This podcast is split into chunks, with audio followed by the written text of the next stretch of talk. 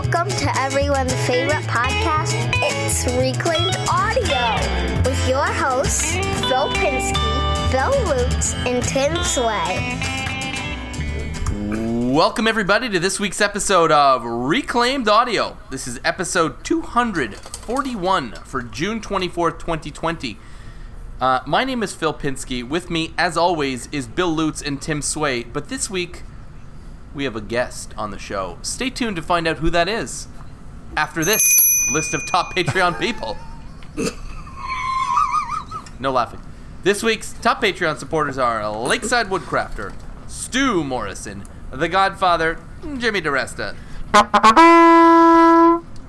Scott Turner, was a good Greg. Mead, Chad Grossclaws, Shane Bronson, Jeff Shaw, Infinite Craftsman, LiquidRC.com, Jim Bashirs, Paul Jackman, the boys over at Maybe I've Said Too Much, Creator Nader, Wesley Treat, Rob Ray, Darren Mattis, Klingspor, ISO Tunes, Tim Holliner, Levi Hogue, Keith Decent probably, and this guy.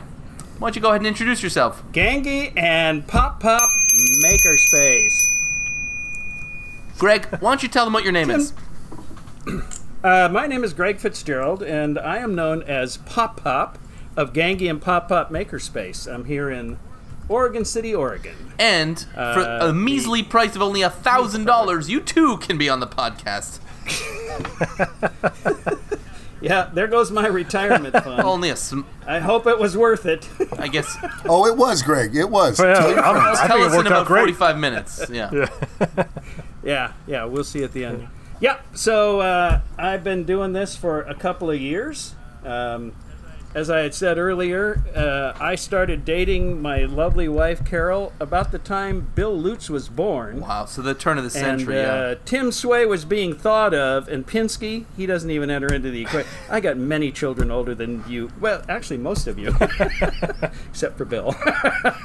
What do so you mean, it is, uh, Well, I mean, let's be reasonable. I don't have children older than you, but close. He's got underwear older but than uh, you. I've I've got, uh, but I've been a, a listener and supporter of this podcast. Mo- listener for longer than I've been a supporter. But Gangy and I really believe in this podcast. And uh, when Bill whines and and uh, carries on about not giving an iTunes review, I'll put a review in occasionally. And but uh, I think uh, you know we have a lot in common.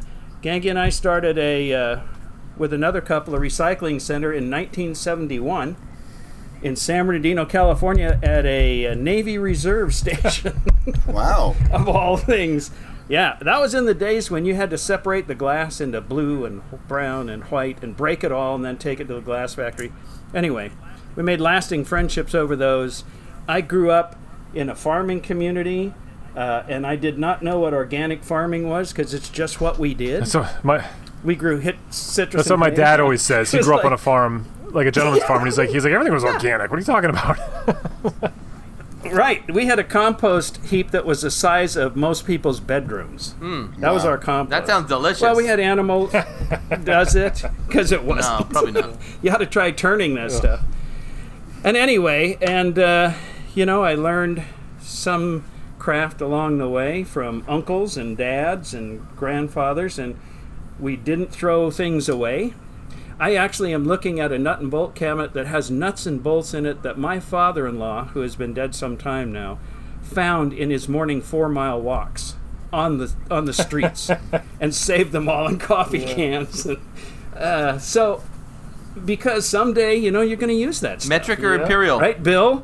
yeah, I, I actually- you are. Yeah. Yeah. Both.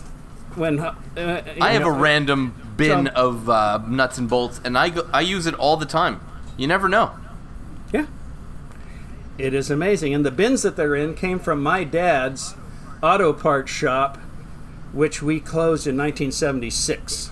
So I still have those bins in there. And, you know, it's so that's kind of the. The era I grew up in was you you made things and you were self sufficient, and then once you got out of high school, everybody had to go to college, and we stopped making things as a as a couple of nations. Okay, let's- We just sent people to school. Let's not jump ahead Okay. because that's kind of what we're going to be talking about afterwards. But so so Greg, so you're saying So your I- name is Greg. Yeah.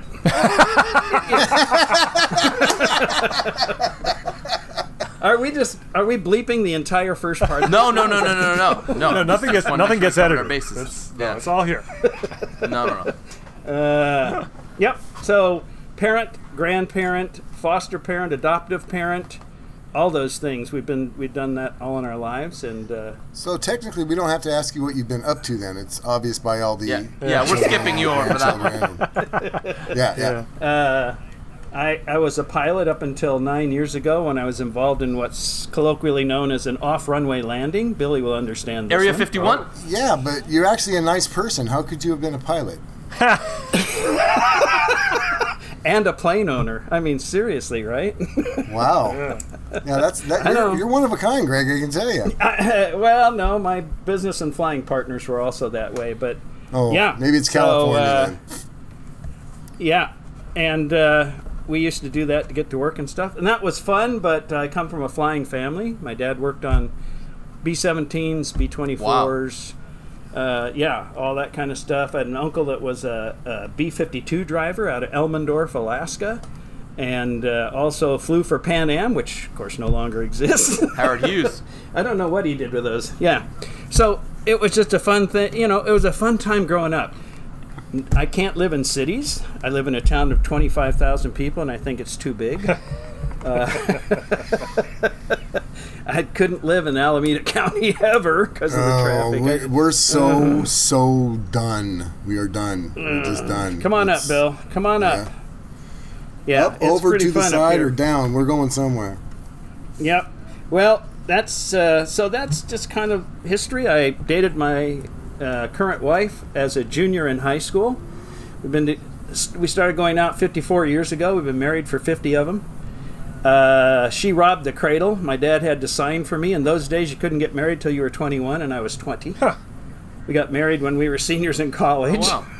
because we went to schools five hours apart and couldn't stand it any longer. We have four wonderful children and 11 grandchildren, two girls and nine boys. No, seven, seven boys, two girls, one great granddaughter. Yeah, so it's not 11, it's 10. So, But yeah, so I take uh, it back. so we don't need to know what you were up to. We know what your kids are. We know what everyone's up to over What there. everyone's been up to. But uh, I have uh, I have a small sh- ish shop about 600 square feet where I am now, and I know for a lot of people who listen, that's gigantic. It sure is, Bill's Greg. His eyebrows.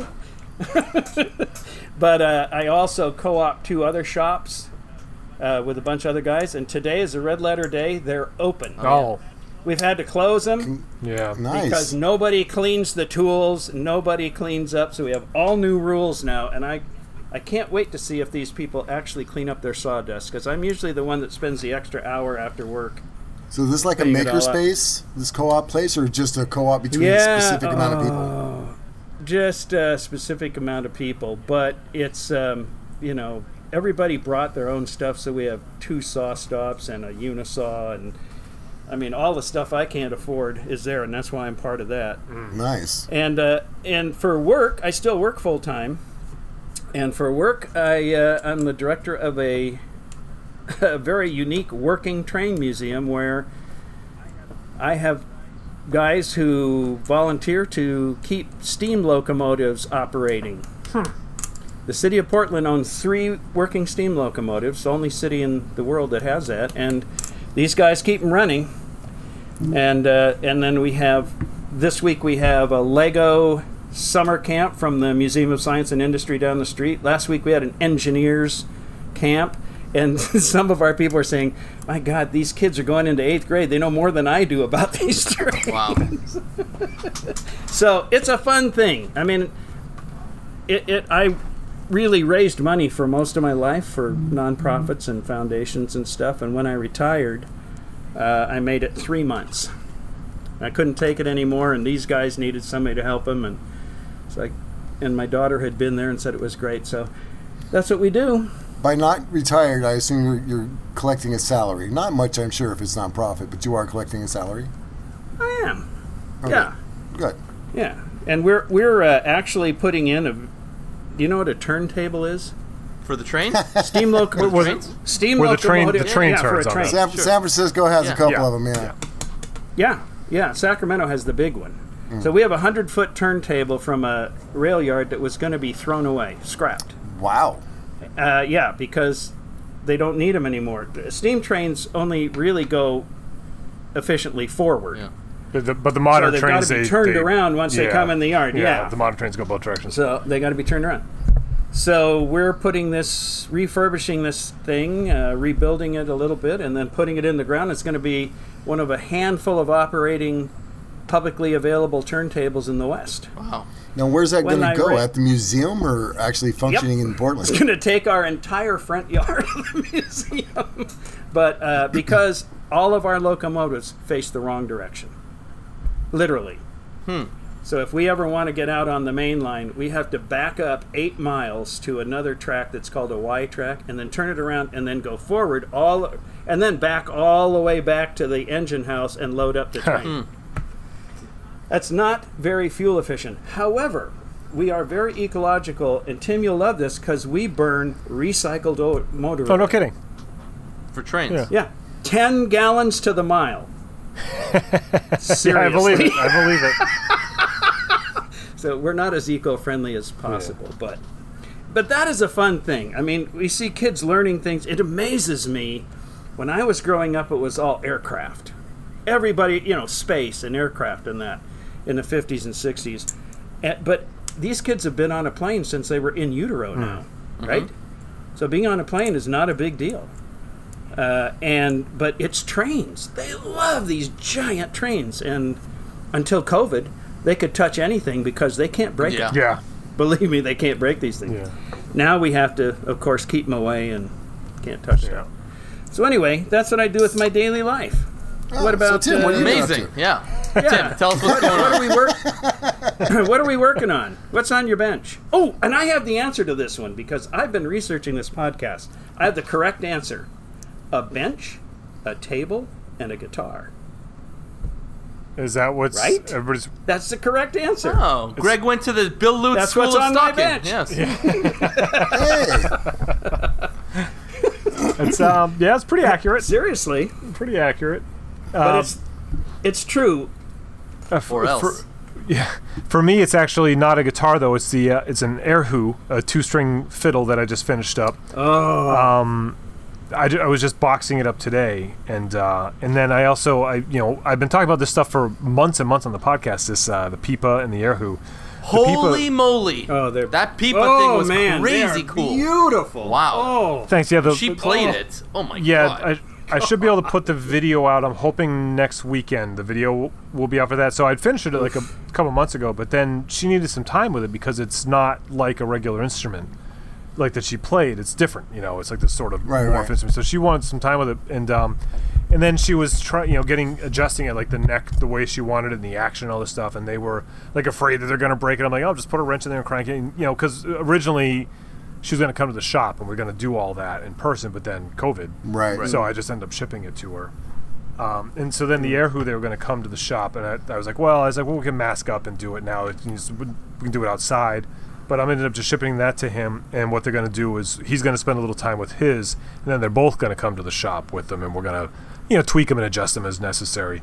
But so yeah, hmm. like, like so it's been months that she's had the thing, and finally, she she texts me like like a week or two ago, and she's like, we finally, you know, we finally tweaked the neck and now I got the strings where I like it. And I was like, oh, great. I'm like, you know, glad that worked out. And uh, she's like, yeah. So we, you know, we, we did some recordings. I'm like, great. I can't wait to see it. I can finish the video. And she sent me that the first the clip that I shared around. And I Yeah. was just like, Yeah. like, yes, this is like this is what I was picturing from the day the day she contacted me back in I mean early November. Um, and she's like, "Hey, you know, would you have any interest in making this instrument?" And I, when I clicked on her page and I saw her playing her regular pipa, and I saw what she does and the, the way that instrument sounds, and and I was like, "Yes, I don't even know what the hell that is." I'm like, "Yes, I want to make it." yeah. You know? What what is the difference Mm-hmm. It looks like a guitar to me. So what's the difference? Well, it's it's a it's a you know a lute, right? I mean, you know, not a lutes, but um, Oh, every don't care. What every is lute? culture, yeah, exactly. Every culture has its own like kind of version of a lute, like a stringed instrument, and it's just you know China's version. What's a little different about it is, I mean, they all have like sort of different tunings and string lengths, and and this the the pipa has these unique frets that are very deep, And so one of the things you can, and they're very long, so there's a lot of room to bend the strings and a lot of room to push them down. She lost some of that functionality in what we made. But the, Right. you know, um, but so what we did is we we shrunk that all down a little bit, a little bit closer to a guitar, but we still kept the string spacing about the same as as the the pipa, which is a little wider, and the string length, which is a little longer. So, uh, but we took th those two things, like the width and the length, and then we applied that to a guitar, and then we applied the body shape to something that had the the functionality where she could get in on it because the the pipa body is very big and bulky and awkward. Um, and so that's why we have like that skeleton frame to sort of represent that. But then now, Okay. because it's a skeleton frame, she can put her hand on the inside of it instead of on the outside.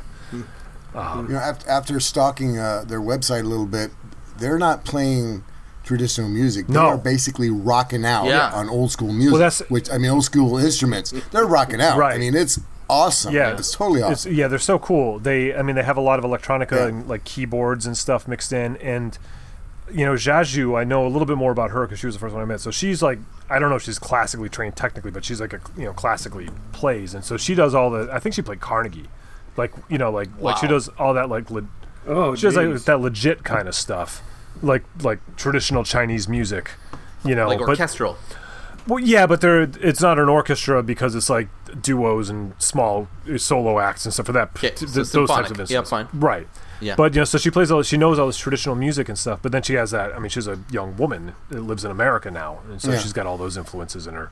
Her husband is in the band, um, and he's a songwriter, you know, composer, um, and so that you know they they just experiment with it, and you know, they, like they were telling me when I first met them, they all came to my shop back before COVID, and they were telling me that um that you know like people in China like I had never heard of the erhu. I mean I'd heard of them I'd heard them in music when you watch like a, a bad Asian film and you hear the quote Chinese music.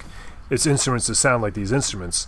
And so the people like the a lot of people in their generation younger in China they're just like I mean not even as cool as a banjo.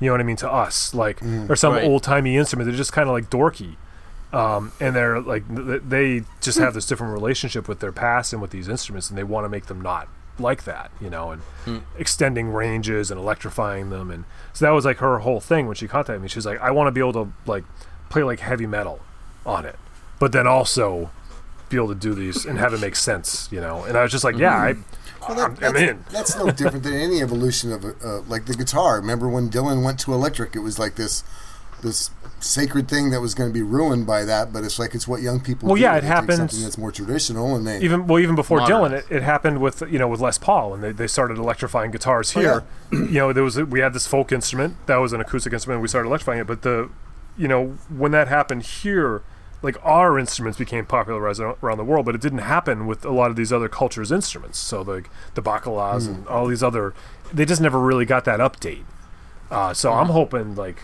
I mean I would love to have other people from other cultures start throwing me these screwball instruments and be like make this modern you know I'm all in I'm going to send you one right now. I want to see an electric rain stick. I have a I have a rain stick somewhere. That you know what? How many strings? No, not not that. The rain stick is just full of beads in it. I know what a rain Okay, stick is. I got one right next to me. I do have grandchildren. Right. but you could do something interesting with that with um, uh, like some MIDI, MIDI piezo triggers inside it. I'm thinking like putting MIDI triggers so there's certain spots where the beats hit them it triggers. Oh yeah. Oh, cool. So it wouldn't actually create music. You Yeah. need you need a computer or some kind of a synth for it. Well, yeah, to do that it would be kind of interesting to do. You know. Yeah. Right. Yeah. Love MIDI. Yeah, man. I, I used to play with a guy that played the didgeridoo. Um, yeah. he was half Aboriginal, um, and he, it, like, I loved the guy, and I, but it was difficult for me because I was playing bass, and we were in the same range, and so we got in each other's way a lot. Uh, Um, yeah. But he loved the stand-up bass, and he just like wanted to play with it. And I was like, "Yeah, you love it because it sounds like what you do. Like that's, you know, we're in the same Right. range, you know." but without having to blow your brains out. But this, but this guy was he was The easy we way. did some cool stuff. He was so innovative, and he used to like he used to show up like uh, he showed up at one of my gigs with my regular rock trio. We were like a cover band, and and I see him, and he waves, and I'm like, and I just turn to Jamie, my the singer. I'm just like, I'm like. This song, we're taking a break, and that guy's playing with us, and he's like, "No, we don't do that," you know. And I'm like, "Trust me," you know. And so we set him up with a microphone, and the audience is getting restless. They're like, "Who is this weird hippie guy with a stick?" He's got a cigarette in one hand and he does a circular breathing thing, so he never takes his mouth off it. He has drone tones going on, underneath other notes. It's just it's just insane. It's just like nothing you've ever seen. He's like he's like literally holding a cigarette the whole time. He's like raising his fist in the air with a cigarette. We just jammed in the Key of E for like 20 minutes with this guy, and it, that's just some bar crowd was just on their feet. It was just incredible. It's just a, Wow. just. I love that stuff, man. Just like bringing, we're just doing a rock and roll song with like didgeridoo solos for 20 minutes. right. So a table. Yeah. So so tables on my bench. How about you? Bill, you go next. What are you up to? I am uh, collecting items to start my uh, my rifle redo. Oh, yeah. So it, one of the things it was missing was the Oh. front sight blade. So I was able to find one on eBay. I just got it. Um, I ordered some uh, gunsmithing screwdrivers because they are very uh, precise to the actual nuts and screws and stuff that are going to be on the, the rifle itself. I don't want to screw those up. And uh, yeah, so I'm gonna get started on that soon. I think it's it's um, I'm, I'm excited. I already have some ideas of what I'm gonna do. Um, as far as you know, everybody, it's it's funny because I've already gotten a million people screaming at me, "Don't change anything. It's an antique. You're gonna ruin the value." No, I'm not. I'm, I'm really not because that's not what it's. It's gonna be mine forever. So I don't care how much it's worth to you.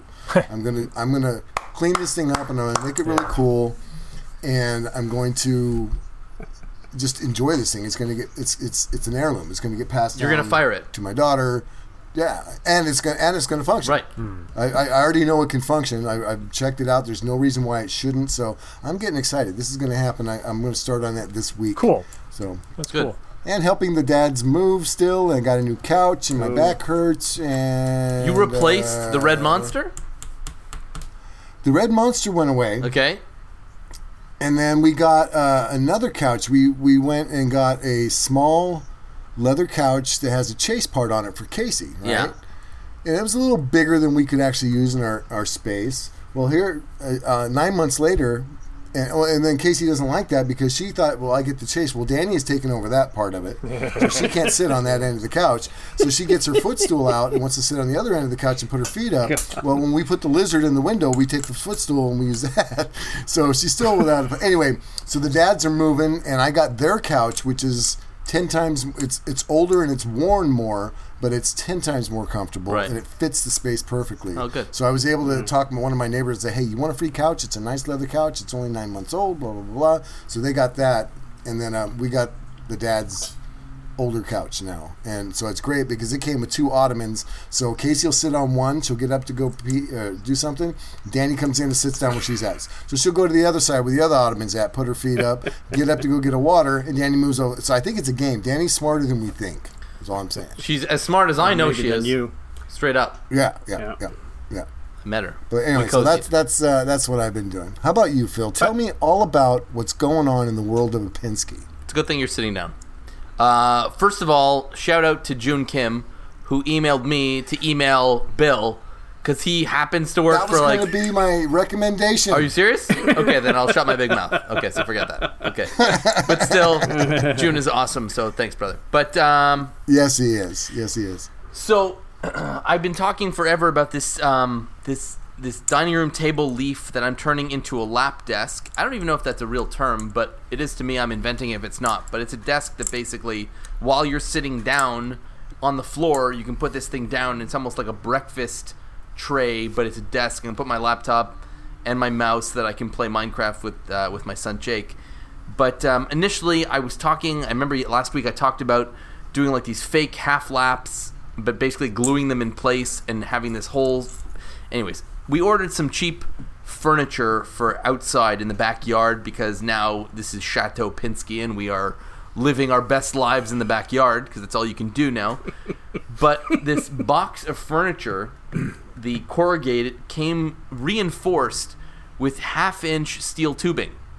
Oh yeah, yeah. Whoa. Yeah. Yeah, and this plastic connectors for the for the I guess eight corners of it, right?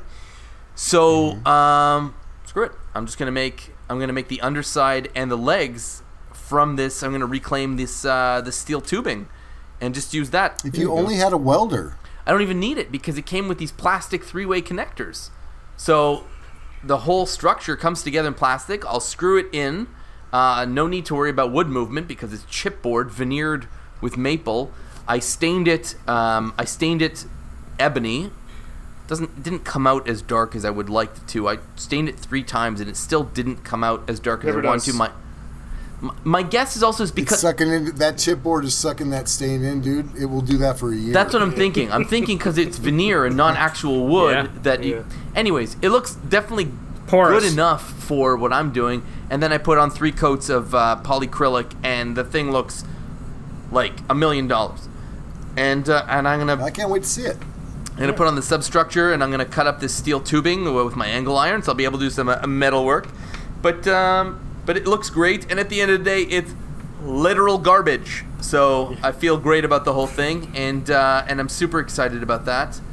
And um, I just I haven't been particularly motivated to finish the art cabinet, but the project itself is half done and the video is half shot and half edited so whenever i feel like doing another half c that whole thing's going to be done um, so that's that's what's on the bench right now and i feel like i have a whole bunch of stuff that my wife wants me to do but i guess that'll come next week um, let's dive right into this week's topic Oh, wait, you didn't ask me what's on my bench. Oh, You sorry use your that. time. Ah, No, shoot, no. because I go ahead, have ahead. a bench, a table, and a guitar. I'm not Do you really? Bill Oh, you really do Bill have a bench, a table, and a guitar on your bench. Is that what you're okay saying? but rip through it quickly because we got to move correct on Answer. All right. Bill Lutz made a video about taking a Harbor Freight workbench, which is the wobbliest, rackiest, Yeah. rock and rolliest thing on earth, and I got inspired by that, and so I doubled. I took all reclaimed stuff, doubled the legs, tripled the size of the feet. Somebody gave me three uh, seven foot oak solid oak pallets Whoa. that he had taken apart. That he had taken Even apart. better.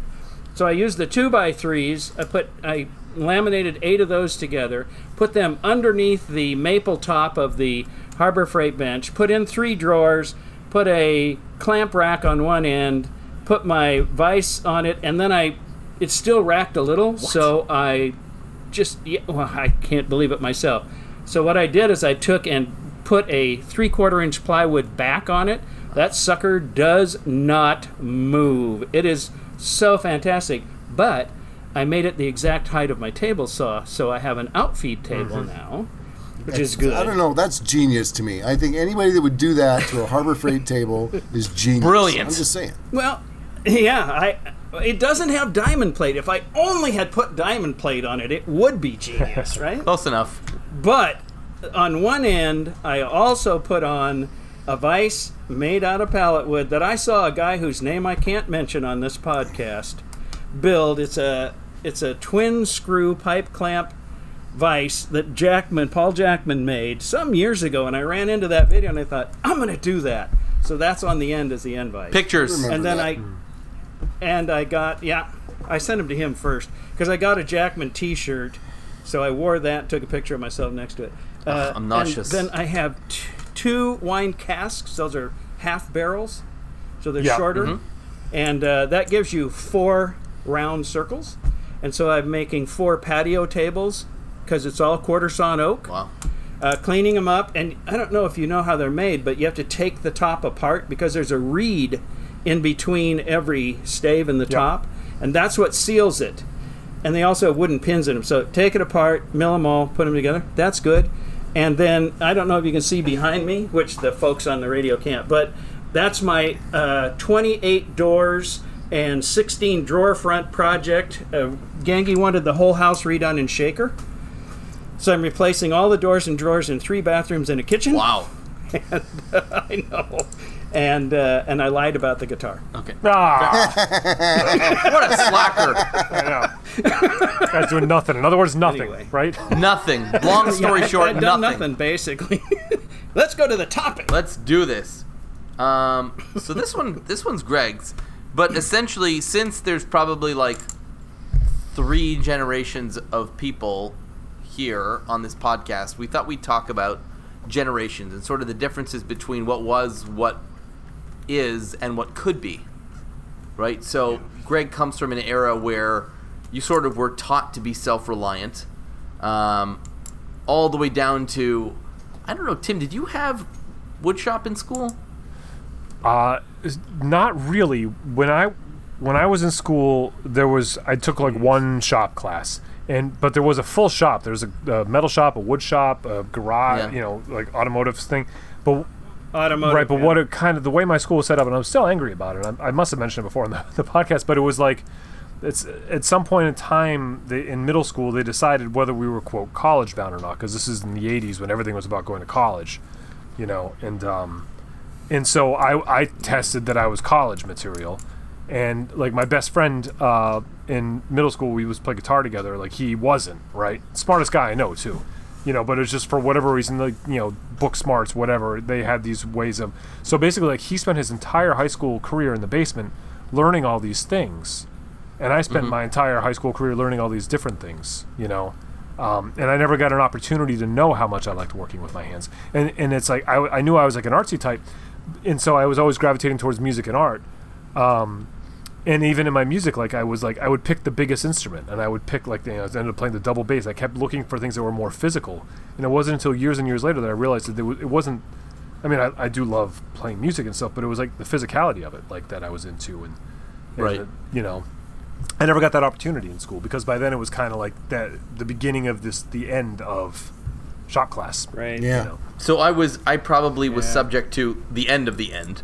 Um, I was in high school in the '90s, and my high school had a full shop. Right, we had the the facilities, but we didn't have the teachers and we didn't have the classes. And it was like it was a hallway off of the gym, and I'd kind of Yeah. be like, I look in there every once in a while, I'd be like, "What's going on in there? Oh, you can't go in there. You can't go in there." It's like, Yeah. okay, but like at home, my dad was always very like he was very hands on with stuff. Like he was the one who changed the light bulbs and whatever, changed out the outlets and stuff. Um, but when I got old enough, he sort of passed the torch to me, and sort of I became that guy at home and frankly in my neighborhood. Um, but it didn't really happen until years and years later that I became what we call now a maker. I was just handy uh, and sometimes handsy. But uh, for the most part, you didn't really you didn't really have that influence. It didn't really exist. Everything was exactly as you say, Tim. Everything was like, okay, you finish high school, you go to university, boom, bye, and everything was very academic Yeah. and very. You didn't have that opportunity for the trades or for hands-on work, and that's coming back. I want to I want to just jump in real quick. My, my buddy, I talked to my my buddy. My, we've been friends for 35 years. We still see each other. We played in bands most of the time, but all through high school, like I never saw him because he was in the basement and I was. We ended up. I moved away, went to college, of course, and I didn't want to, and I dropped out. But you know, years later, we reconnected. It was probably a period of about six, eight years. We didn't know each other, and we became friends again. We ended up actually buying houses at the same time in, a, in another town. Um, like he was we actually when I bought my first house, he sold his first house. He bought a second house in cash and had no mortgage at like 26 years old. And this is the kid that they said wasn't Wow. smart. You know what I mean? In, in quotes. um, you know, he started a landscaping business, bought it, bought and paid for a house on a lake. You know what I mean? And then sold it and just like didn't work anymore. He like semi. What a dummy. Right, Yeah. right, exactly. Yeah. So one day I go over his house. Send that kid to college. One day I go over his house, and this is before the internet, basically, you know, and he's got a uh, he's got a book on his he got out of the library called How to Build a Shed. And I'm like, what's that? He's like, I'm gonna build a shed. I'm like, oh, I'm like, okay. I'm like, didn't really think about it.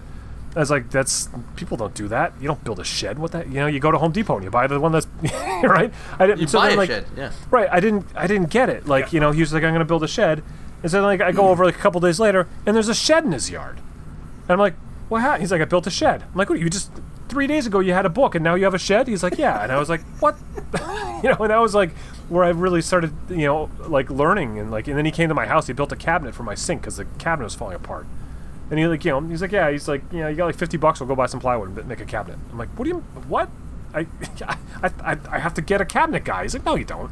And that, that was like really started. I was like, this is what you learn in school. I'm telling him about Wagner, you know, and dangling participles or whatever, and he's fixing my damn cabinet that's falling apart. You know, Yeah. Well, you know, like like Phil was saying, one of, not only craftsmanship that's generational and was passed down years ago, and I learned a lot of things from my elders.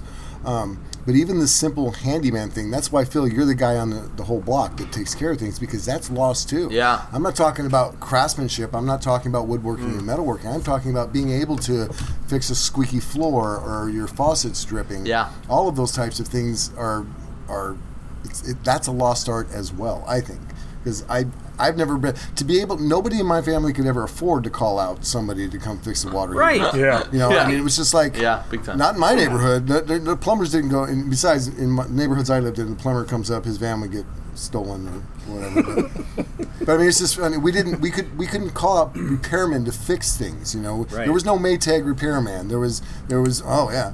Uh, speaking of which, um, I want to give a shout out to my ex-wife. She emailed me or, or messaged me the other day. She's all, "Hey, what do you think about me trying to repair the pump on my washing machine? I think the pump's out." I'm like, "I think you should give it a try. A pump is way lot cheaper than a washer." She, two hours later, or uh, two days later, she texts me again. I fixed my washing machine. She looked a couple YouTube videos up, and she bought the pump. It was only seventy bucks, and she fixed her own washing machine. Amazing. So, amazing, Heidi. Good job. And anyway, one tenth on. of the price of a cheap new one. I mean, that, Oh yeah, yeah, literally. that was the thing when when our when we were growing up. Well, my grandfather went to uh, eighth grade in Chehalis, Washington. His dad died, and they had a farm, so he had to take over the farm. He died a multimillionaire who could uh, draft plans for houses. He could do everything. He had several businesses. Uh, and that we kind of grew up with that. You need to be a self-made person, but you need to be able to do stuff. It's not like he wouldn't call a handyman because he liked giving people jobs for sure.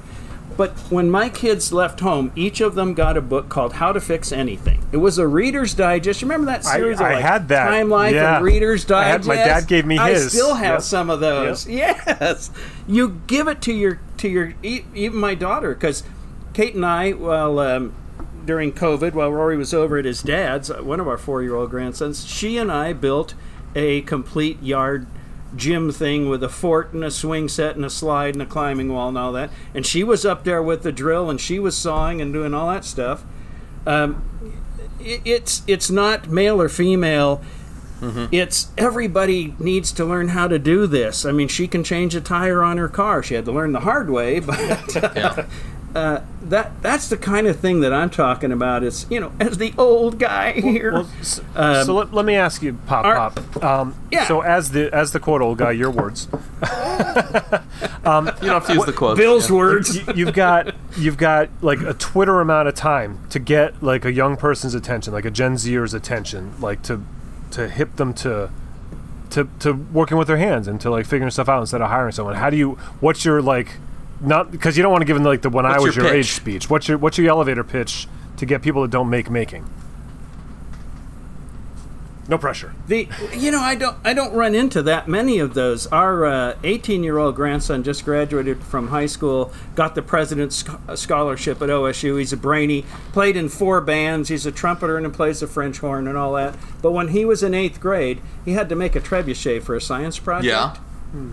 And that's when he became my apprentice in the shop. Right. Yeah. He's yeah, and so for for four years now, five years, he's been. By the way, we got an A plus on it. um, mostly because everybody else was making desktops, and he said, "What's the biggest piece of two by four you have around the shop?" So we made one that had an arm that was six foot four and could throw an orange eighty yards. Uh, but and you know the the most telling thing he said to me is, "I don't need a shop class. I have you." Yeah, most people And don't. he has- right? Yeah. And he right, and he has friends who want to learn to do things. Our granddaughters, when they have come out to visit, they live in, in Tennessee, have all made something, and we've filmed it while they're here. Uh, I have a grandson-in-law who just made stuff for their new baby, and I encouraged him to go find a maker where he was, which he did uh, in Chattanooga. Found a guy who would take him under his wing, let him use his equipment. See, I think the biggest thing is I have shop equipment. Yeah. And that's what intrigues people to, you know, if you can get their parents to agree to it. Um, I let them use chop saws early on because that's a hard one to really hurt yourself on, not like a table saw or a bandsaw or that. But okay, you could do it, Phil. But I mean, other people have a hard time hurting themselves. on it. Feels like Basic chop saw. Wait a minute. Oh. What, But what's it- the age we- you're talking about where they can't hurt themselves with a chop saw? With 10, supervision, 12, any age, 14? two years old. Yeah. Supervision. Yeah. Yeah. Uh, I don't let our four-year-old grandson do Okay. it, but it's not it's not getting that person's attention now. I don't know if we can get them, except when our kids friends see that I can make something, then they want that thing, and I tell them to go over to Corey, my son's shop, and go make it themselves. Mm-hmm. And it's encouraging, and he mm-hmm. can help them with it. I don't know. I think it has to start much younger. Our one of our four-year-old grandsons was over, and we made a helicopter out of scrap wood. And if I showed you the wood, you wouldn't recognize it as a helicopter. But literally, he built something with skids on the bottom and a, a propeller that rotates. And he loves that kind of stuff. He calls this uh, Solomon and Pop Pop Shop. Right. Yeah. He doesn't think any of the other kids get to use it. So it has to start. It's a it's a mindset more than a, a how to to me.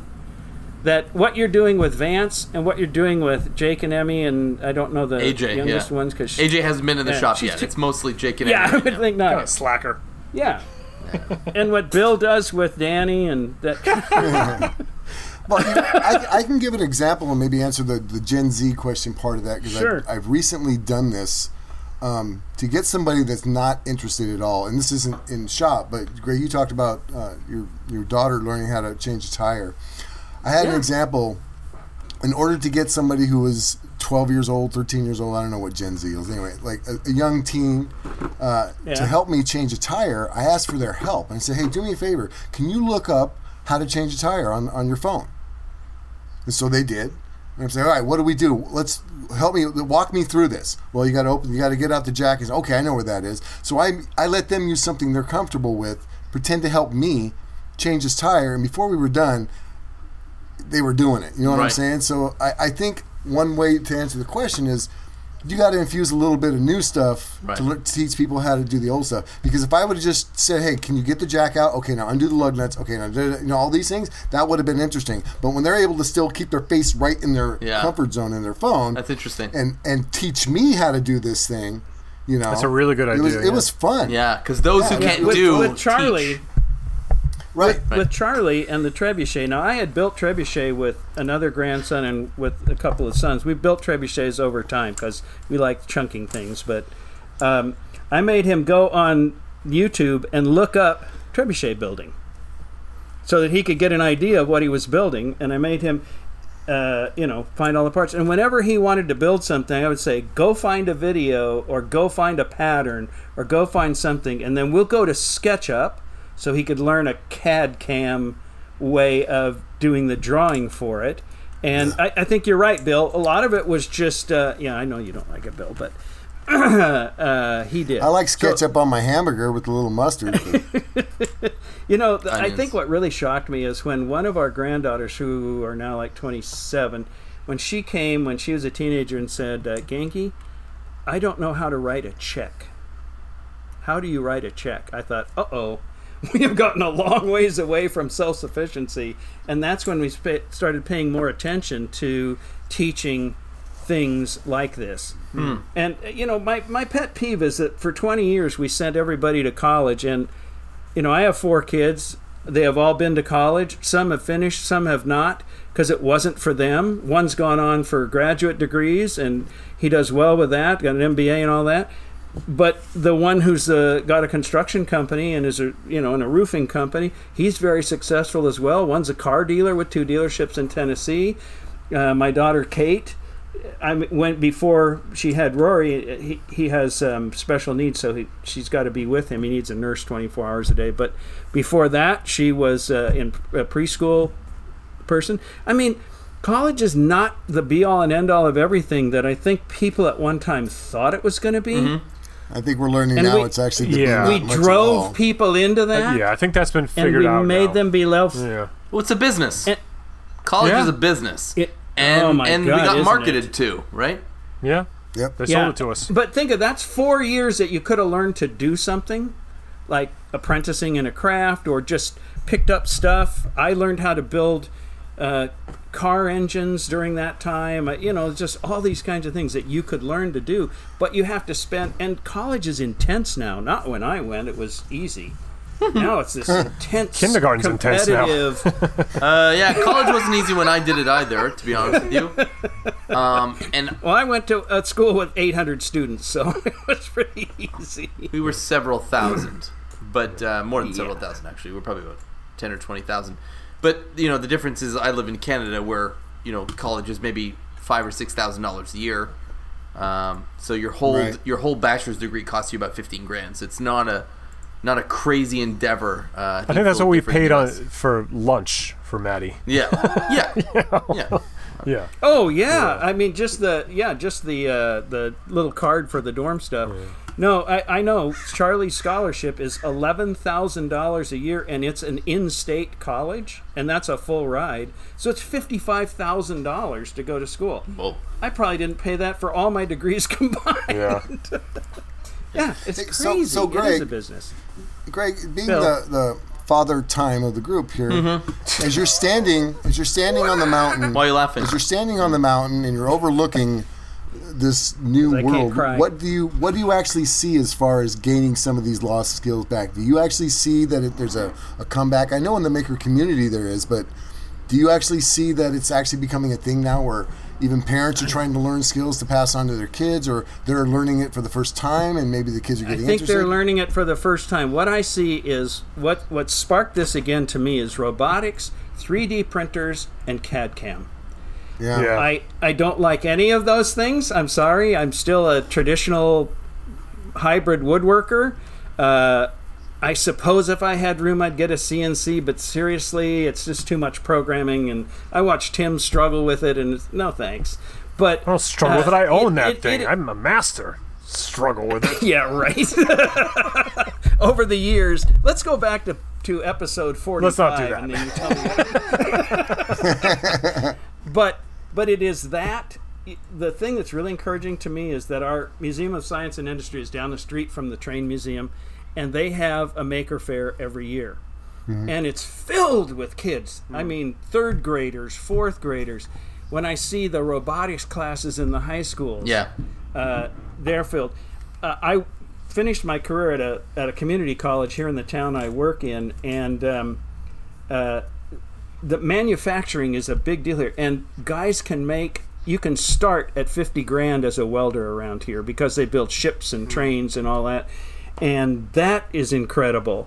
Uh, so I see that that just the maker stuff. Carl, you know who Carl Jacobson is? Oh, yeah. he's a local Portlander too. No, I never Yeah. heard of him. no, And sounds his- familiar. he just did a video with his son on Sunday, uh, Yeah, turning a bowl. Yeah, it's just I love this, but I don't. I think there's a generation where we're not going to teach them, the middle people, how to be interested in that mm. stuff. But they're allowing their kids to be more interested in it. They come to the the train museum to learn about motion and building things and that's why we keep a full machine shop there that people can look at Yeah, the, the the push for the STEM education is is being you know received and heard, and you you might be right that the parents that are putting their kids in the STEM classes they might not get to that, but I, I think Right. what's you know you were saying it like 100 percent right about the 3D printers and the robotics, like that's like the gateway drug to get them interested in it. Yeah. because it connects mm-hmm. them to, Yes. Absolutely, to yeah. it connects them to the technology that they're growing up with and this life that they're growing up with, and you know like what guys like us can do is we can like there's a point where the 3D printer is just going to start disappointing you. Like it's not fast enough and it's not going to do what you need, and that's where you need a table saw. You know what I mean? And so it's like guys like us. We Oh, need yeah. To be, we need to bridge that that gap, and that that's, well, I mean a big it's part of what I do. I, I like to bridge the technology stuff, like the hand plane all the way to the CNC. you Yeah, you, you got to marry those two things. Like, oh, you got that Yeah, cool 3D yeah. printer. I hate that thing. What can you make me that I can add to this? Or, or you know, let's do a project. You know, collab together. Again, mm-hmm. making them teach you something at the same time. Where, okay, if you want to fit that, if you want to fit square peg into this box, you got to help me make the box of your little plastic peg. You know. You know what though? I think we got to feel Field of Dreams this thing, right? So build it and they will come, right? So I think you have to be an example and you have to be loud and proud about what we do. So in my circle of friends, I am that guy who can sort of do everything as I'm sure you guys are in yours. And uh, Yeah. and so like Yeah. for example, tonight we were at a uh, at a socially distanced barbecue and uh, And that's why you were late. and that's why I was late. Oh, now the truth comes out.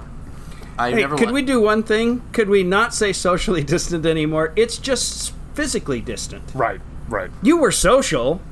Well, I mean, he, I Agree- agree understand to Bill disagree. I wanted to wasn't- be socially distanced all his life, but No, I wasn't particularly.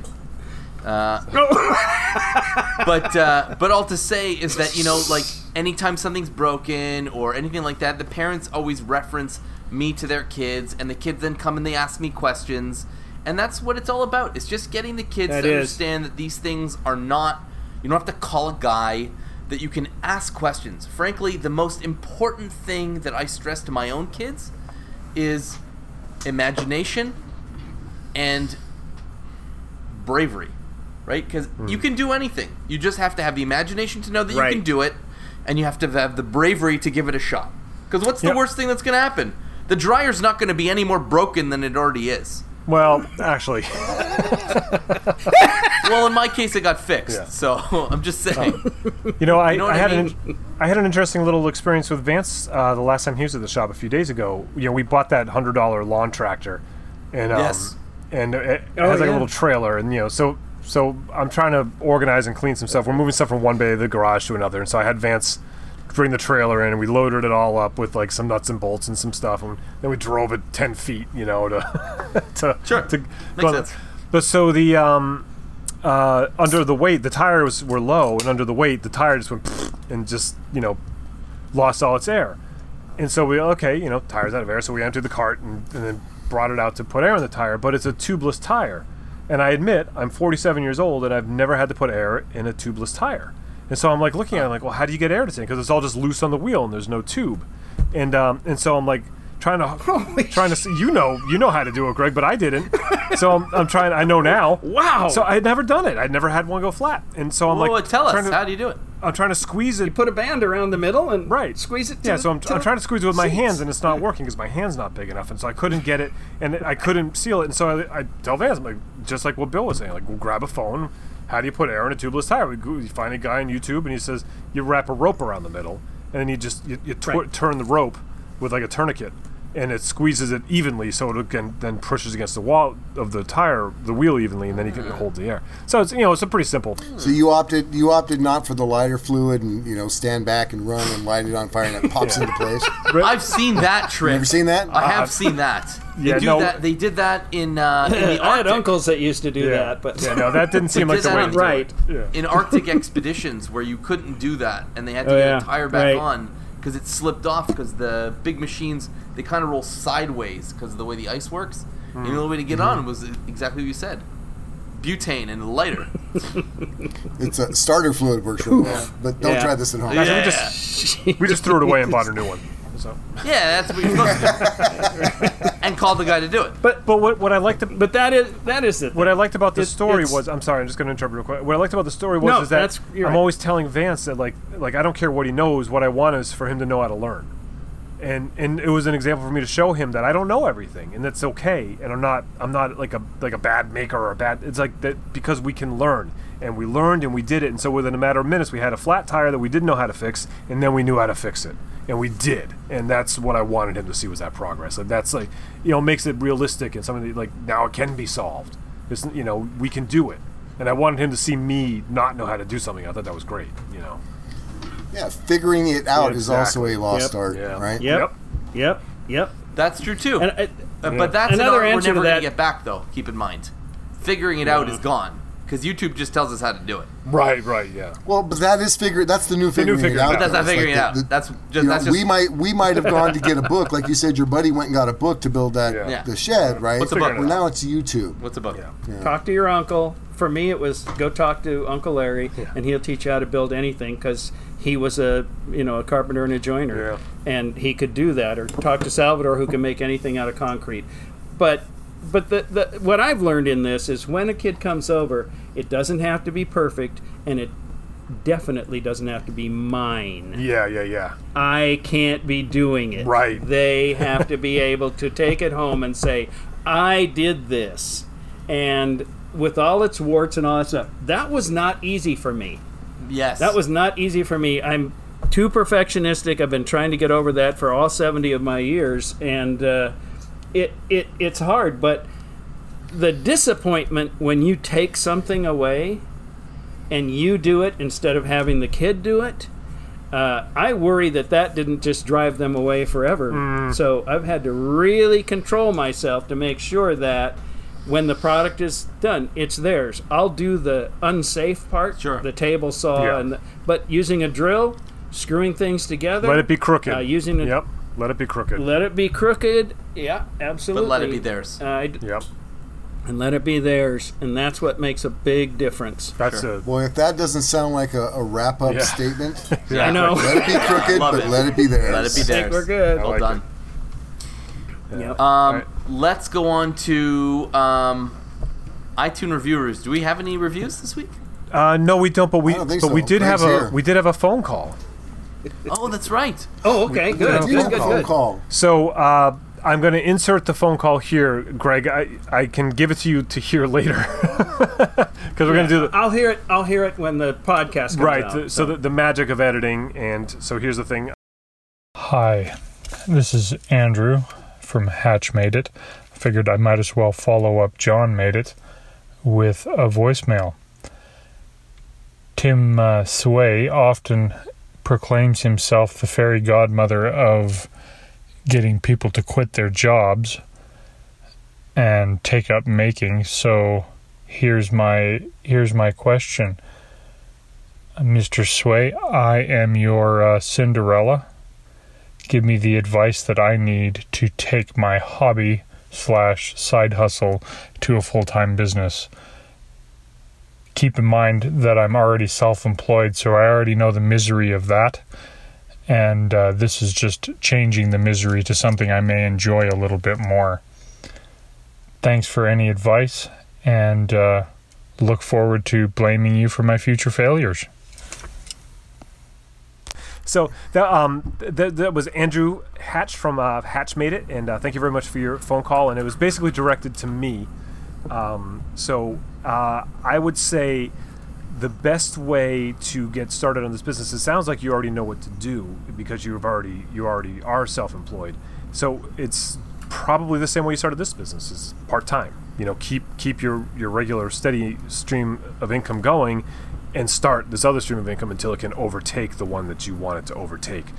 Uh, it's really all about you know just like planning and perseverance. But if you want to get a little more specific, I would say um, find a niche. You know, too. Like you know, like for me, it was when I s- it was reclaimed. That was my niche, and that that niche might might be. You, you, you might have to be a little more specific now. Um, you know, I mean, there's still there's still a place for that, but I, I think you you know you might need to be a little more specific than just reclaim. Like when I started, just like reclaimed anything. You know. Um, do you guys have any other advice for for uh, Andrew? No, I, I want Yeah, to Phil, elaborate. Can, can you just? Go ahead. I was gonna say, Phil, just give Andrew Tim's uh, cell number in case he has any questions. Good idea. I'll text it right away. Um, I would like to build upon what you said about niche, and that is Yeah. when you give people too many options, they choose nothing, right? So if you say, "Hey, man, I can build anything for you," and they're like, "Anything? I don't know. Mm, I don't know what that means."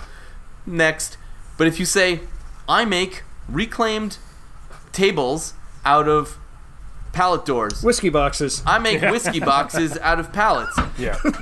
I make Yeah. chessboards out of what you know what I mean? You give them a thing that they can wrap their head around Yeah. and they will buy. But if you're too general, like I don't understand why business isn't going anywhere. I told anybody that I can make anything out of anything. Okay, but yeah. th- you're putting too much onus on the client to figure out what they want. Right. What you need to do is offer a product that they then can buy or tweak. Right. So like, you, I will add. go ahead. Bill. I, was gonna say, I, I will add a product that is a niche thing that I, I'd forgotten about. This is something I did a long time ago. I used to make these as gifts for people. Make somebody their own wooden shoebox. I mean, it's it's basically it's a whiskey box, but it's like Yeah. I, I used to tell people this is your it's a it's a shoebox you can keep. And of course, it's just a box to put stuff in, right? Mm-hmm. But if you market it as it's a wooden shoebox, well, what do I Nobody need one of wears wooden for? shoes. Yeah, that's dumb. Nobody wears wooden shoes it- but anymore. I, I think the thing is if you if you tell people to offer up something that they don't normally Yeah. have. I know what a whiskey box is, but I don't know where to get one. I mean, other than through Phil. Right. I know where you know what I mean. So if you make it unique, it doesn't have to be the pet rock. People, come on, the pet rock. Well, it, it's interesting too. Like you know, like if make someone a wooden box, it's like, oh, I make boxes, but something about just adding the word shoe to it. Call it something. yeah, Yes. that shoe to it. Brand Call it it something. something.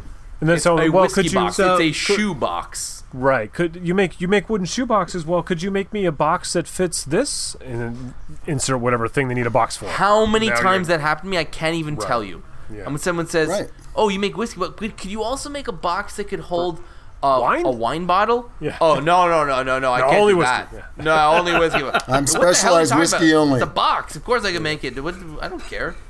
That's the funny. That's I, the I funniest had one thing. of those. Right, I had one of those at work where we had to ship uh, 75 pound brake valves from rail cars. Can you build a box for this? It's a box. of yeah. Doesn't matter what course size. I can. Yeah. Now, if they, if Yeah, they were 60 pounds, matter. yeah, no problem. But 75. yeah. Yeah, I couldn't- Otherwise, forget yeah, it. 75 is too much. Yeah. So- no, that's true. And and also just about that call before we move on, one of my favorite things was to hear in Andrew in his deep baritone to uh, to say, "Well, let me be your Cinderella" or whatever it was. I just I love that because he was re- referring to me. You know, funny. yeah, you'll, you'll hear it. You'll hear it. Yeah. Of course. yeah. Let's um let's talk about our weekly tip. Who's got a hot tip? Let's go to let's put him on the hot seat. Greg, what's your tip this week? Oh, I had one and I forgot it already. Go, somebody else. Somebody Oh. else. I had No, one what, a do you- minute ago. what's what is that little thing that's holding up the tape back there? That doesn't look like a tape holder. Did you make that? What? Behind you. How you organizing your tape? I see tape. Tape? Oh, no, those are just uh, hooks in my. There's a pegboard, Pegboard. right? Oh. Yeah. But that Hooks, so eh? That is Great. something that yeah, hooks of pegboards, and I Yeah. you know I have too many of them. But uh, I'll tell you that sliding door thing, all out of pegboard. Pegboard has more uses than I thought. If you think it's just sticking it to the wall, you are missing the boat. Make a door with pegboard on it. You can hang stuff on both sides. Oh, I love yeah. that. There you go. Yeah. All right, there's Ooh. there's your tip. I love it. Those doors on that both slide to the middle, and so there's tools behind them and there's tools on the front of them. Nice. I love it. Yeah, I'll give That's you great. one real There's a quick. tip. It's not really so much a Good. tip as it is a better one. Um, so I I finished, I basically finished the uh, the top of this lap desk that I'm making last night, and I was thinking, you know what? I really really want to put like a nice oil based finish on this thing. Um, and so I was kind of like thinking about it for a little while, and then I was like, yeah, but I also don't want it to be done in a week, and also it's made from garbage, so it doesn't need a. I try to match the finish to the product. And and what I mean by that is if it took you a week to build the product, then it's okay to have a finish that takes a week to apply. But if I made a piece of garbage from garbage, it shouldn't take a week for that finish to cure. So I went with polycrylic. And I have to tell you, I'm so happy I went with that because in a day and a half, I put on three beautiful coats, and the thing is gorgeous looking right now. You can't tell that it's made from garbage. But I think sometimes we think about finish, like we think about it too much. You know, like polycrylic is great, and it's done Yes. quickly. Yeah. It is that's my tip. It, it used to be kind of Don't of bad, but overthink it. now. Yeah. I find it great. Yeah, don't put it outdoors. But and the other thing, Phil, if you if you had used a um uh, an oil based, you, it'd still be sucking it into that chipboard. Yeah. You'd it would never dry. Yeah, exactly. You would, jeez, it'd be like oiling a cutting board. You could just do it for the rest of your life, Right. and it'll still just keep sucking it in. That was like You're lucky you didn't do that. I honestly because I was really giving it, and I had I had my polyurethane, my oil based polyurethane out there. It was sitting on my bench with my little can opener dealie, and I was like, hmm, I'm gonna do this. And then I was like, yeah, you know what? I want to be able to use it this month, so changed my mind. And and that's the Before that's, that's COVID another tip, right? It's okay to change your mind. Yeah. Just because you have a plan about Mm-hmm. how you want to do something doesn't mean that's chiseled in stone. You can change what you're planning on doing and go a different direction mid project. I had another thing that I was going to do. I have I was going to maybe change the top up instead when I realized that it was chipboard. I have some solid panel that I was maybe Right. going to use instead. I was like, "You know what? It's to play video games. I could just just do it. You know, what I mean? like it's too much thought. Just do it. Who cares? And so I plowed through, and I'm so happy that I did because it came out really, really well. And I'll put some pictures once I'm done. But it it came out really. And again, change of change of, of strategy. I was going to do these half lap legs for it. Inst- instead, I went with this steel tubing that you know I got for free out of this thing. And you know, it's it- okay to it some change. time, Phil. What's that?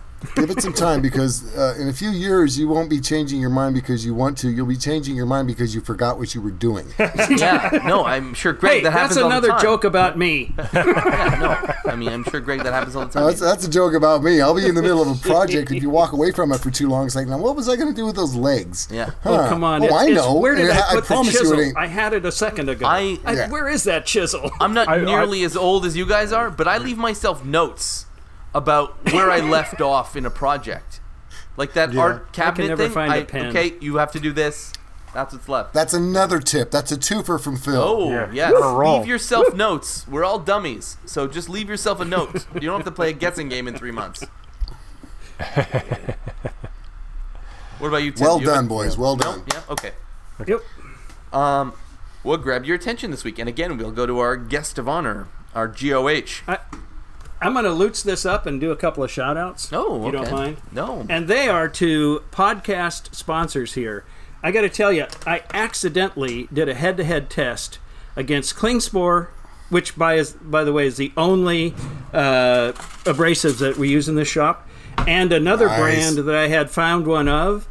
And I my order had not come in from Klingspor, so um, I used this other one. I used one of my last Klingspor ones and one of this. It cuts three times faster and lasted twice as long. I was shocked on the head to head. And I'm not talking a cheap brand, I'm talking a nationally known. So, anyway, good job, those guys. Now, if Mike's listening, I'm sure he is. I've never been able to make the. Uh, the the uh, certificate thing from Izzy's maker thing work. So fix that for me, will you? I never get my discount. The second thing is I bought these babies. I got the ISOtunes. I have uh, so many hearing protection things in the shop from the full headphones down to everything else. These babies are so comfortable. I can wear them for eight straight hours in the shop and not feel it Yeah.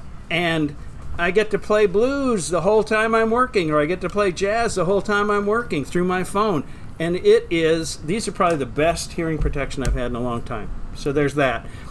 What I've been, what's interested me is I've been watching a lot from my third favorite Canadian, uh, Rob Cosman, and who you ask are the first two. yeah. I've, ne- I've never seen you skate, Phil, so I'm going to have to go with the great one instead. Uh, I'll you know- send you some videos. I skate very well. Thank you very much. Yeah, but I got to go with Wayne Gretzky as All right, number one. fine. You could be you could be tied, I guess. Okay, sweet. So, but Rob Cosman, I've just been looking a lot at uh, because my hand planing. Now that I have a bench that actually works, I need to get better at tuning up my planes. And boy, his his sharpening systems are incredible. And uh, I've been watching a lot of Anne Briggs lately because she's doing what Gangy and I did when we were much younger, and that is starting a little farm and growing her own stuff and just building a lot of stuff. She has a lot more energy than I ever did, though. You know, Anne of All Trades, Anne Briggs. Yep. Yeah. Oh my gosh. So that's what I've been doing. I mean, I've been and uh, I do want to say one other thing, and that is I'm very proud to have one of the early uh, tiles in the guitar truck, Oh yes. and I want to encourage everybody who's listening, get your tile in that truck. yeah. You're here. It's legacy, baby. so Gangy and I, Gangy and I jumped in pretty quick. Yes, you you were right in happy that to first that. one of the first like ten or so that that uh, came in. Yeah. I think I, I attribute a lot of that to the West Coast time too because I launched my videos at midnight on Sunday. Um, or, or I always launch them at Uh, midnight that seems here, unfair. but so it's 9 p.m. over there. So you guys like always get a head Right. start. We can see them early. Well, I just I just launched. Anyway. I, I forgot to mention at the top, but I just put out a video where I have this guitar strap thing I did with um, it's like a joint I love it. collaboration. Um, they're made in Thailand, but I made parts of them here, and then I shipped them to this this sort of nonprofit. Yeah. And uh, and so like same thing. I, I launched it at midnight, and then all the the first sales came in from California. then the second sales come in from England. you know, when, when the They're morning comes around because it's 5 a.m. there when I launch it. You know, Right. It's kind of funny to always watch that happen. But those are good looking. Yeah, they're beautiful. Those are I- I'm good whole looking. box of them here God, next to I got to get some for the kids. They're like, uh, yeah, I got this. Beautiful. I'm like s- literally like Yeah. drowning in them down here right now, like sorting because they're so, they're all different. What, so I had what to. got your attention, Phil? While Tim is uh, playing with his I'm, I'm guitar done. strap there. I know we're, we're running long. Go ahead. Is that what he's playing with? Oh. Uh, okay. Uh, Who else? Who Bill, else? Bill, what have you been obsessed with? All right, so you you mentioned it earlier, but so what caught my attention once again? This is this happens a lot. is this this doggone community and especially people that listen to the podcast. So a young man named June Kim, he works for a place called Turnbull turnbullrestoration.com. Check out that website. I've been talking about redoing this rifle. Uh, June just offered. He's like, dude, I, I kind of do this a little bit, so I might know a thing or two. A little bit. I went and checked out the website, and I'm like, oh my gosh, this is like, wow, just just wow. So yes, June, if you will be there for me, if I have any questions, I will absolutely turn to you because it's if you're if you're involved with this place at all, it's it's just amazing. It, they they restore old firearms and they make them look beyond amazing, beyond amazing. So now that I've I've talked up my rifle a little bit, it's like, well, June, I'm not going to quite do that to it. Um, but if I ever get the money, I certainly will. But what I am going to do is take your advice on, on some of the rust removal and some other things if I, if I need your help. So th- this community, people reaching out to give me their knowledge about things that, that I may not know about. Thank you, thank you, thank you, community. Thank you, June, especially. That was um, it was just awesome. And everybody, check out TurnbullRestoration.com. You'll see why I'm just like blah blah blah, blah and it's kind of tongue tied here. Excellent, excellent, amazing maker workmanship going on over there at Turnbull. Yeah. Um, look, yeah, I'm looking at it right now. It's it's pretty incredible. wow, right? Yeah. I just want to second the wow uh, for June. He's been a good friend uh, for a long time, and uh, I just want to say I appreciate you.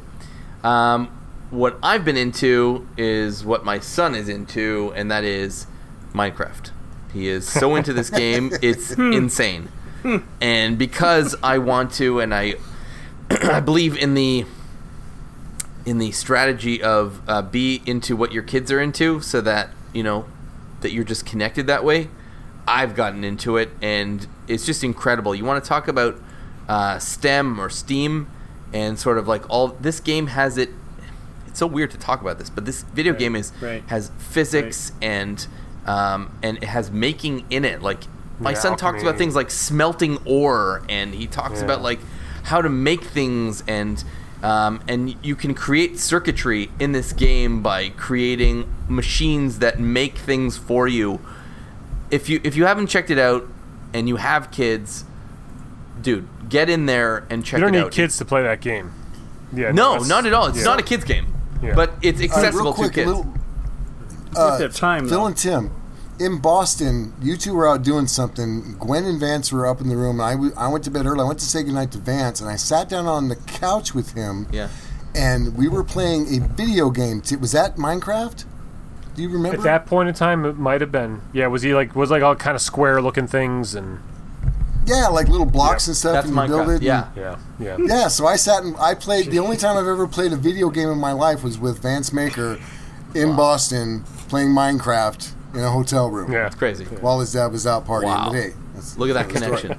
Yeah. Yeah, so it's awesome. So you know you can do all kinds of things with it, and uh, and I made a little uh, Minecraft server at our house so that we can play together and we can interact. And I had to turn off player versus player because he kept killing me on purpose and laughing. so now he can't. But uh, but I, like, and there's so much you can do. Like this game, you think is oh okay, whatever. You build a house and then you get some weapons and then you're good, right? you can you can spend years in this game. It's insane. So Hmm. It. I've uh, to to be able to speak his language because he's so into it. He geeks out about it like crazy, and he's seven. So I've gotten into it, and I'm like, "Hey, Jake, how do you make an iron ore uh, ingot machine?" And he's like, "Oh, well, you need redstone. You need to do this. You need to do this, and then you can do this." I was like, uh, "Okay." So um, just to stay connected to him, and frankly, I got addicted to it myself. So I'm into it, and that's what I've been obsessed with. Which, by the way, we got from what's the um, what was Ben's podcast or still is Ben's podcast? That's what the term they use. They Modern Maker. modern modern makers podcast. So Yeah. that's what they say is like every week is like, what are you obsessed with, right? And some for the, me this week, that's legit. This is what I'm obsessed with. I love it. I love it. Um, so that's that's pretty much it. So our websites are williamlutz.com, timsway.net, newperspectivesmusic.com, and Greg, what's the website you want to plug? Uh, well, Gangian Pop Up Makerspace is being rebuilt, but our Etsy store is called Spring Chickens. That seems like a a lie. Lie. Take a. You lie. Liar. No, what happened was Gangy and her cousin Bryn, uh, all the I've known them since they were 16. They've always talked about having a shop together. When they retired, they went and got a brick and mortar store and put it together locally. And one of the kids said, "Why are you doing that? You're not Spring Chickens anymore." And they said, "We have a name." nice. Well done. so Spring Chickens, yeah, that's our Etsy store. Awesome. and she does. I, we didn't even talk about Gangy's art, but she takes 100% reclaimed stuff that she finds all over and makes wall art out of it. Someday I'll, I'll send you some pictures and stuff. Yeah, stuff. please it's do. pretty Nice. fantastic. Please do. Yeah, Amazing. it's pretty fantastic. So I'm almost out of battery, so Okay, well, hurry up then. Contact us for show topic suggestions, feedback, all the good stuff. We love hearing from you guys. Info at reclaimedaudiopodcast.com or hit us up on Twitter at reclaimedaudio. On iTunes, leave us those reviews. You better, or Bill will be after you. Five star Yep. reviews get read out God, loud, regardless of what the content is. And patreon.com slash reclaimed audio, the best way to keep us on the air, and the best way to keep Greg on the show for some reason. And um, so, uh, no. and, support, and, support, support. and support, support, support, and huge shout out, shout out to Greg not only for being on the show tonight, but for all of the support, thanks, guys. both Here, here. financial Yes. and moral. So thank you, Greg. Thank you, gang. love you guys. Love you guys love you. for sure. We love you too, and thank you very much for doing and this. Gang love you. All right, remember, only the best dads get promoted to pop pop, as the shirt says. Yes, please remember that. Um, Peace, brothers. and that being said, have a great week, guys. See you next week. Yeah. Bye, everybody. Be good.